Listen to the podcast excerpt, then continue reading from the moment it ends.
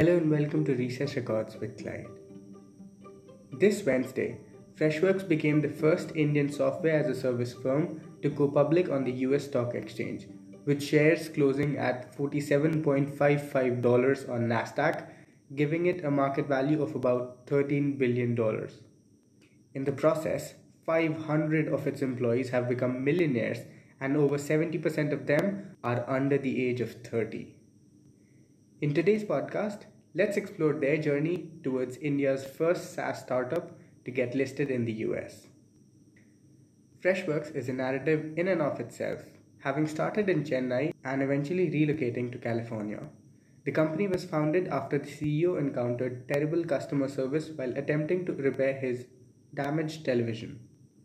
The company, which started as Freshdesk in October 2010, was rebranded as Freshworks in 2017.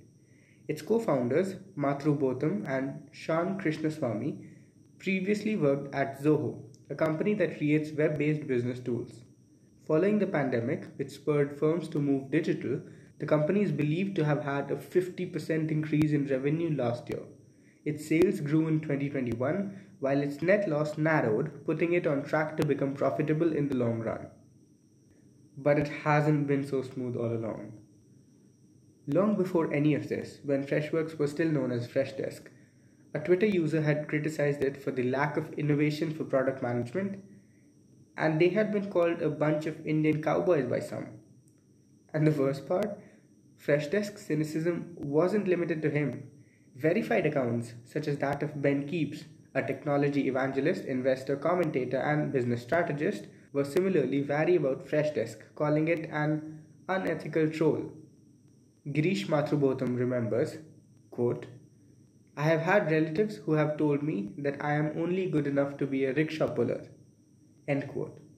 While speaking about how he dealt with the low points in his life, the 46 year old Mathrubootham remembered the scornful remarks from 1992, not from his parents, but from his relatives when he couldn't score high enough in his class 12th and engineering entrance examinations.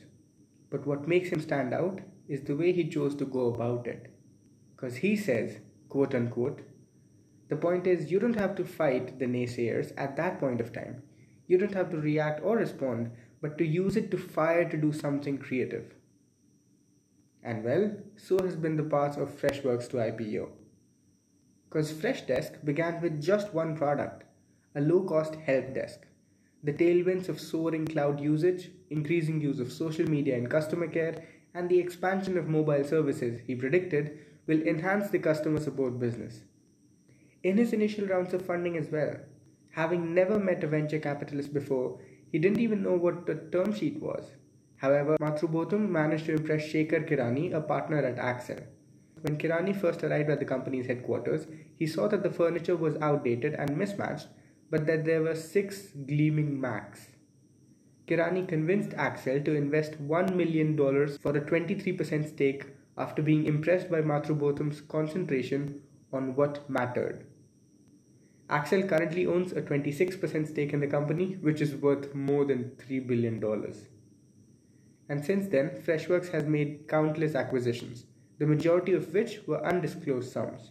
Now, these transactions would not have been achieved without a defined strategy and the investor's blind faith in management. These were returns from consistent growth that shown over the years. And well, today, that 11 year old venture, since renamed as Freshworks, has made a strong debut on NASDAQ this last Wednesday, closing at a valuation of 13 billion US dollars at the end of its first trading day. Freshworks raised $1.03 billion by offering 28.5 million shares at $36 each, making it the first Indian software as a service or SaaS company to list on NASDAQ. The stock began trading at a 21% premium to the IPO price and ended the day at $47.55, up 32%. Mathrubootham is a Tamil native who hasn't lost his roots. His IPO was codenamed Project Superstar after Rajinikanth, a South Indian film icon whom he idolizes.